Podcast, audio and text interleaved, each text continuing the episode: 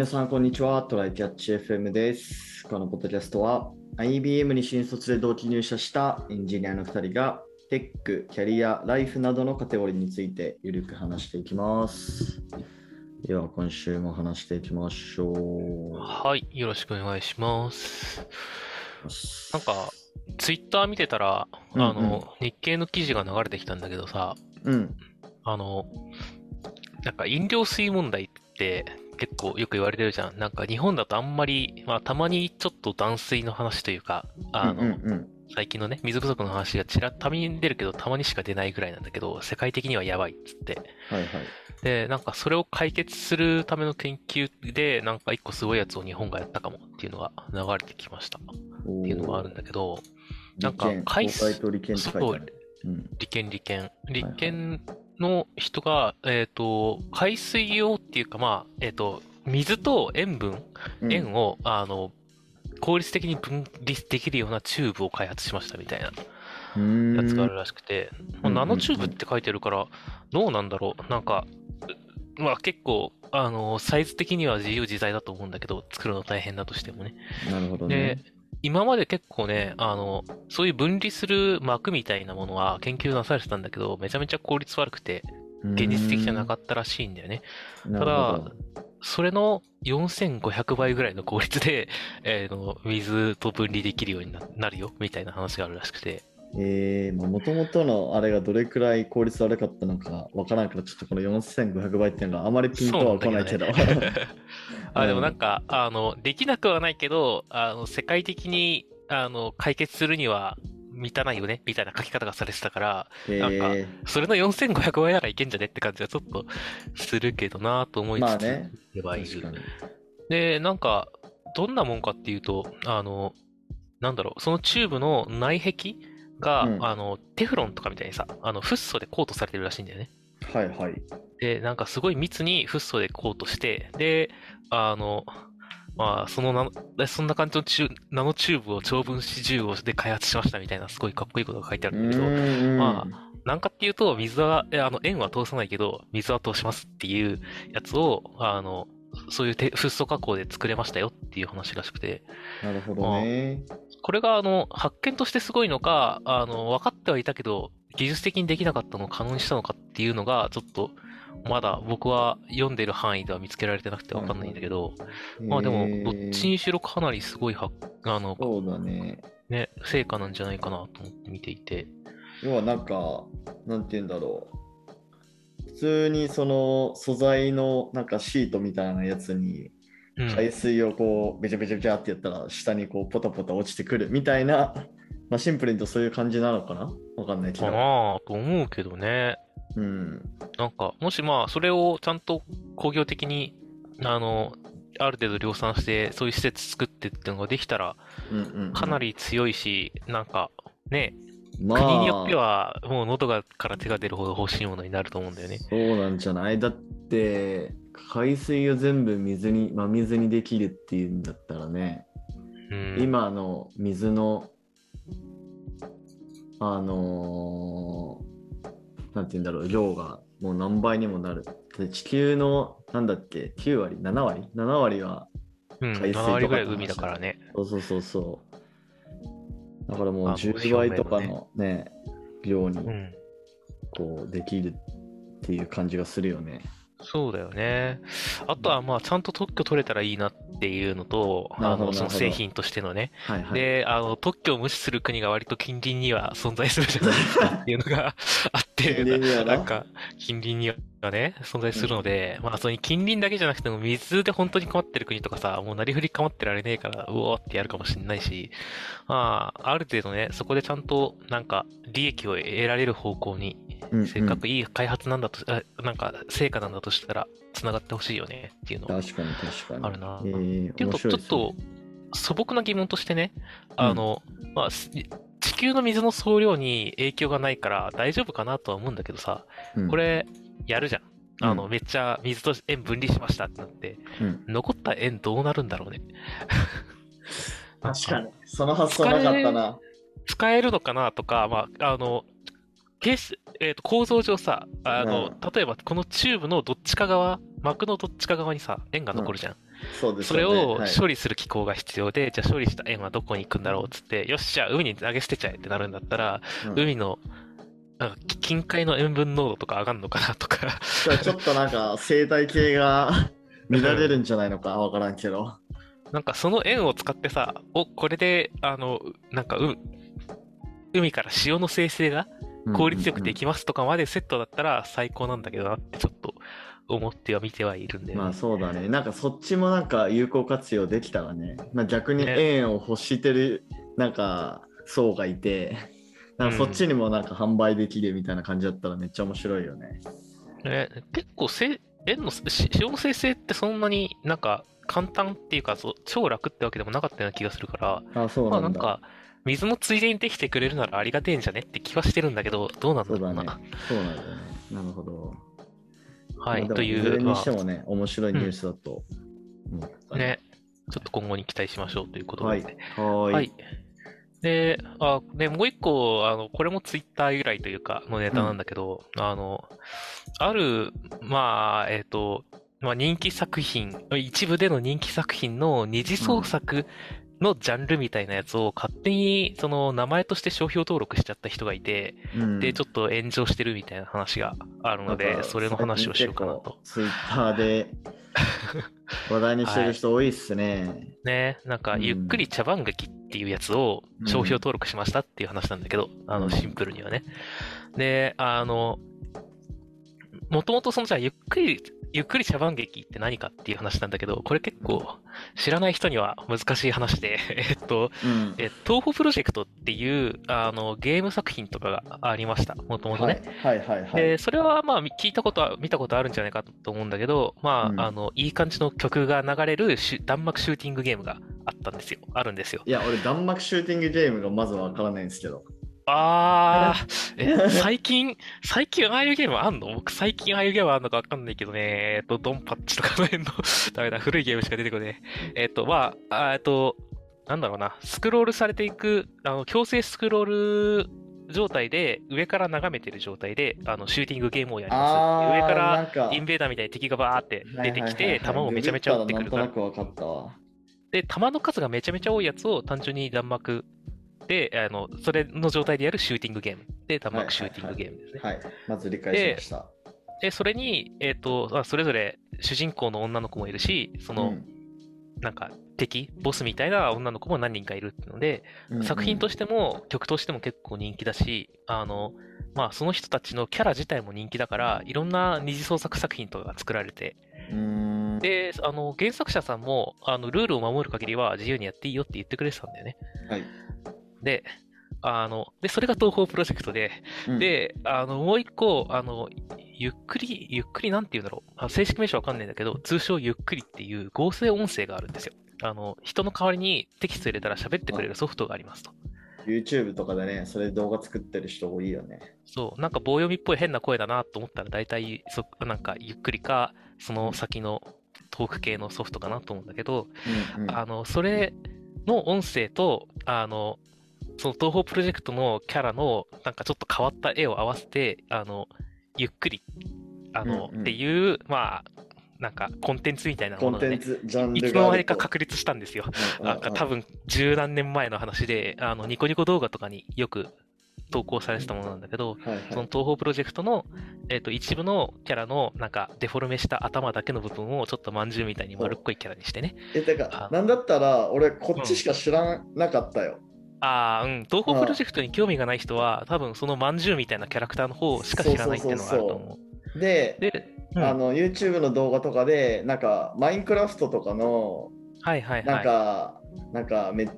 なんだ、作業動画みたいなのあるんだけど、めっちゃすごい、こう、量のこう整地をやる動画とか、はいはいはなんい。か自動化とかをめちゃめちゃ頑張るみたいな動画あって、なんかそれとかは結構、この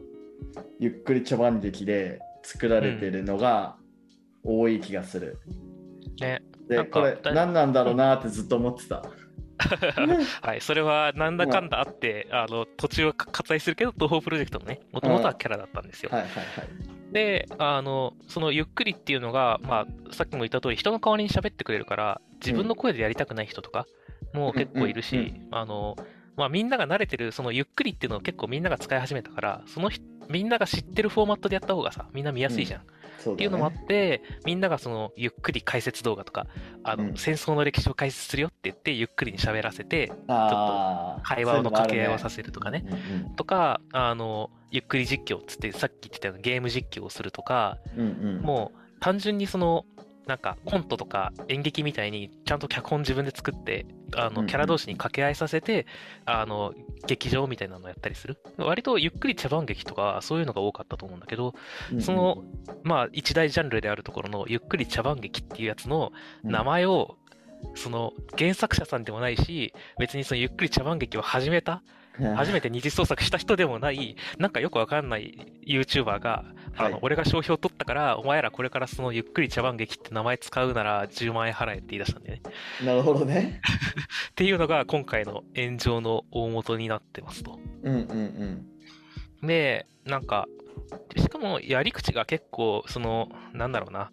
手慣れて、あ割と手慣れてる系の悪質さあ、そうなんなだ。ので、あの、まずその、なんだろうな、普通の一般の人でもできるのかな？なんか、この向こうの申し立て期間みたいなやつが基本はあるんですよ、商標登録には。うん。で、それが3ヶ月かそこらあったと思うんだけど、あの、それが過ぎた後で、だから2月ぐらいに申請して、もう今切れてるんだよね。その、申し、異議申し立て期間みたいなやつの。うんあの、うんそもそも成立させないための申し立て期間みたいなやつが、過ぎた後で、商標取ったからよろしくっつって公開してるんだよね。へー確信犯なんだよね。あなるほど確信犯。ってちょっと、この使い方はさ、さやるけど置いといて、あの、うんまあ、うんそういう分かってやってるっていうのと、で、しかも、それの代表の人みたいなやつの名前は本人じゃなくて、なんか代理の人を立ててやってるみたいな、なんかいろいろね、へえなんかちょっと手慣れてる感があって、なんやこいつってなってるのと、まあ、で、まあ、えんなんか、それでさ、みんなが知ってるもんだし、絶対その、権利者とか、本来のも大元の人とかがさ、止めに来るじゃん。うんうんうん。だから、この10万円払えは、まあ、成立しないじゃん。まあ難しいでしょうね。そう、ん普通の考えだと思うから、あの、多分、金稼ぐんじゃなくて炎上商法だろうと僕は見てて、うんうんうんででも、このゆっくり茶番劇ってさ、まあ知ってる人も結構いるけど、こうやってそのわざわざ一応説明し、頑張ってしようと思うぐらいには、一般の人知らないと思うんだよね。うん。まあ俺も全然わかんなかったもん。そう。うん。な、なんでこんなニッチなもんで炎上商法やったんだろうと思って、あ 最初はね。なんか、絶対違うもんでやった方が良かったよなと思ってたんだけど、ちょっとなんか構造が見えてきたというか、あの、は一般にも認知される方に今進んできてるんだよね。あの、っていうのは、あの、うんうん爆破予告があったんですよ。あ、あー、なんかね、見た、それもツイッターで。そう、これの、多分申請を出したところの拠点かなんかの近くの、あの、はいはい沿線の駅かなんかに、うん、あの、爆破予告が出まして、それで電車止まるっていうのがあったんですよね。へえ。で、あの、まあ、あと、まあ、これは、あの、本当にネットの人がやったような気がするんだけど、あの爆破予告は、正直、やらせの可能性もあるなと思ってるけど、あの、なんか、ドス攻撃みたいなやつを、あの、めちゃめちゃアクセスしてサーバーを落とすみたいなやつを、その、YouTuber の、あの、その権利関係のページに対して行ったみたいなのがあって、まあ、結構はいはいはい。攻撃を仕掛けてる人がいるんだよね。なるほどね。で、まあ、ドス攻撃とかならともかく、あの、うん実際の爆破予告とかになって電車止まったりすると、一般人が認知するじゃん。そうだね。で、ここで炎上商法として成り立つ上に、うんあ、の、なんだろう。まあ、一般の人、特に興味がない人で、うんまあ、しかもあんまり中身考えようとしない人が結構多いから、はい。あの、自分が知らんもんに対して、なんか、知らんもんで、いざこざが起きてるらしい。で、爆破予告をしたやつがいて、電車止まったらしい、迷惑だねってなったら、うんもう、どんな経緯があったとしても、何も知ろうとせずに爆破予告したやつが悪い以上になるんだよね。はいはいはいはい。だから、被害者として知名度を上げられるっていうのなが、その流れじゃねえかなって僕は今んとこ見てるけどね。なるほどね。5月16日現在。まずでもまだここはあの決着がついてないわけでしょ？いろいろと。そうだね。うん。原作者が、それちょっとさすがに動くかなみたいなことを言ってたらしいから、あの、権利問題としては収束すると思うんだけど、なるほどね。それでまた、なんか、オタク界隈でいざこざがあって厄介なやつが爆破予告したらしいオタクは怖いねみたいのになりつつ、その人はあんまり世間がその人が悪いことをしたって知らないけど、なんか YouTuber として認知を上げるみたいなことになんじゃねえかなっていう感じがしてる。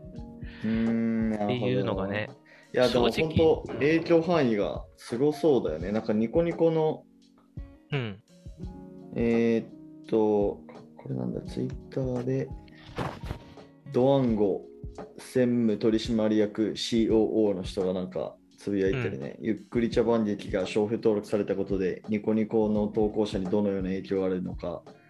週明けに法務部に確認しますみたいな、もう企業にも影響が出ちゃってるね。そうなんだよね。やっぱ炎上としてはだいぶ有効な感じになっちゃってるなっていうのと、あの、これの取り下げを、その期間を過ぎた後に、うんうん特には特にできるのって、まあ、その、利害が絡んだ人とか、自分が作りましたみたいな人はいとかしかできなはいらしいんだよね。あ全員の第三者はできませんと。うんうんで、しかも、その取り下げのための、あの、に戦うのにめちゃめちゃ金がかかるらしいんだよね。しんどい。ね、だから、まあ、原作者とか有名なその茶番劇を作って、う YouTube 出して、まあ、あの、お金とかもらってる人には、とかもう、それこそニコ動とかもさ、あの、うんうんうんいっぱい投稿者出してるから、これができなくなるってなると、ニコ動にも影響が出るってなったら、ニコ動がやってくれるとか、のに頼るしかなくなるんだよね。なるほどね。っていうのが、まあ、立ち悪いよなっていうのが、まあ、今のところ、ちょっと僕の、なんか、まあ、陰謀論じゃないけどね、ちょっと、陰謀論じゃないけど、まあ、うん、そういう推測をしてるとね。、そう、で正直さ、まあ、やべえ人はいるよ、いっぱい。だけどその、本当にこれが好きな人ってさ、多分ゆっくり茶番劇をよく知ってる人なんて、昔からインターネットやってるような人なんだから、うんうんあの、爆破予告したら何が起きるかなんて分かってるはずなんだよね。今までこんなんいくらでもあったんだから。まあまあまで、本当にゆっくり茶番劇好きな人は多分爆破予告しないんですよ。そうなると。あ、まあ常識的に考えるとね。だから、なんか爆破予告して、なんか、便乗して爆破予告して楽しんでる人か、これの関係者で、あの、これが、で炎上して渡航する人か、どっちかしかやんねえだろうって僕は思ってるけどね。うん、うんうん。なるほどね。まあ、いろんな私利私欲が。まあね、っていうので、ちょっと、まあ、結構、過去も光ファイバーとかもそうだっけ？いろんなもので商標勝手に取られちゃった問題って存在してるんですよね。うーん。そうなんだ。あのネットのもので言うと、あの、これも多分ね、インターネット中年会から老人会の人しか知らないと思うんだけど、ギコネコっていうキャラがいまして全、然わかんね あだから、うんその辺とかで、確か、あの、そういう、まあ、あの、まあ、ネット上でみんなで遊びで使ってたキャラみたいなのとかで、あの、勝手に登録した人とかがいたりとか、いろんな問題が起きてるんだけど、え。なんでこれう通るんだろうなって正直思ったんだよね、今回も。んああ、そうか。えーっと、これを通してるのは特許庁だよね。だね、確か。うんうんうん。で、商標審査官とかがいて、そういう人がやってるはずなんだよね。うんうんで、えーっと、ここの特許庁にうん。出願してるのが、弁いわゆる弁理士っていう人たちかな。そうだね。まあでもそれを、その人は仕事でやってるし、その、なんだったらその、身内使ってる可能性があるから、まああの、うんうんうんま悪意なりなんなりあるでしょって感じは。あるとしてなそれを、登録認める側が止めろよっていう話は正直あると思ってて、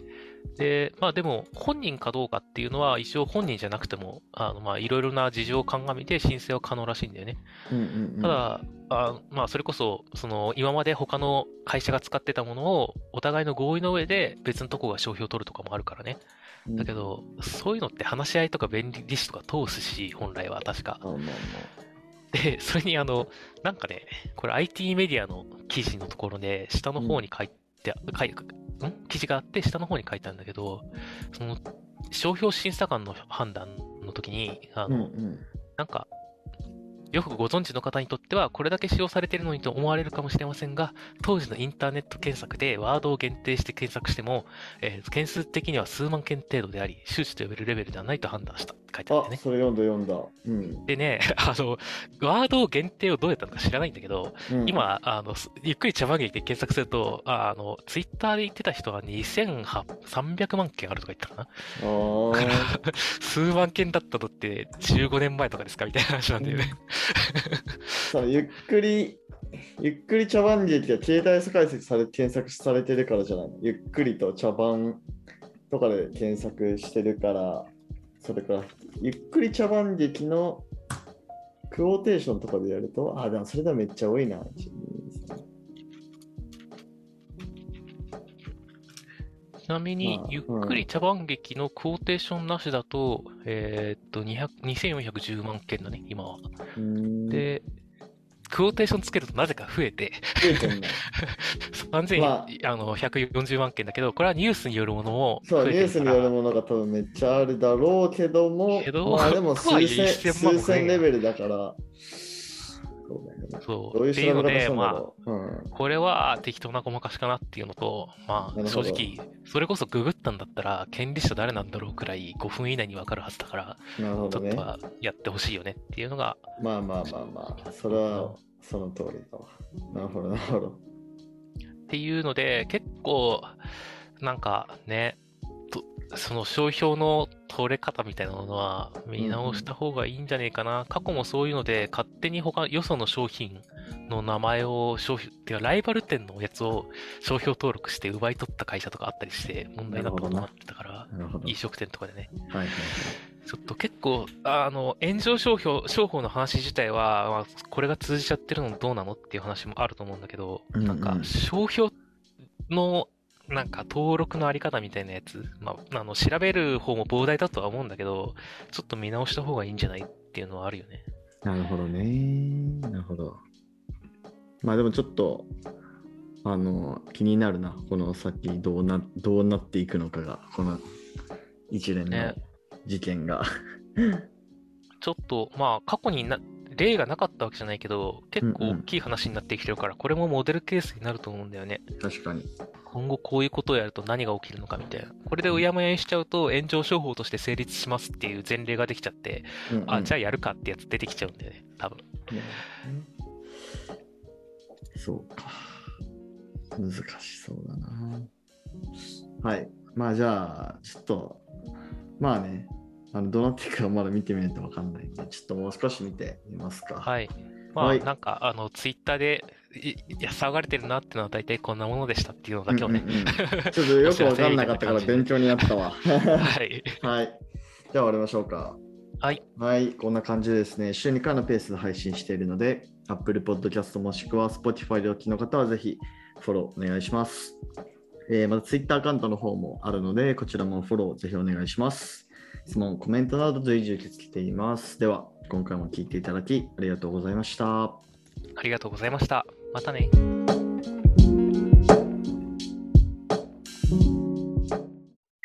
And now, a short commercial break. 現在エンジニアの採用にお困りではないですか？候補者とのマッチ率を高めたい、辞退率を下げたいという課題がある場合、ポッドキャストの活用がおすすめです。音声だからこそ伝えられる深い情報で候補者の興味関心を高めることができます。株式会社ピトパでは企業の採用広報に役立つポッドキャスト作りをサポートしています。気になる方はカタカナでピトパと検索し、X またはホームページのお問い合わせよりご連絡ください。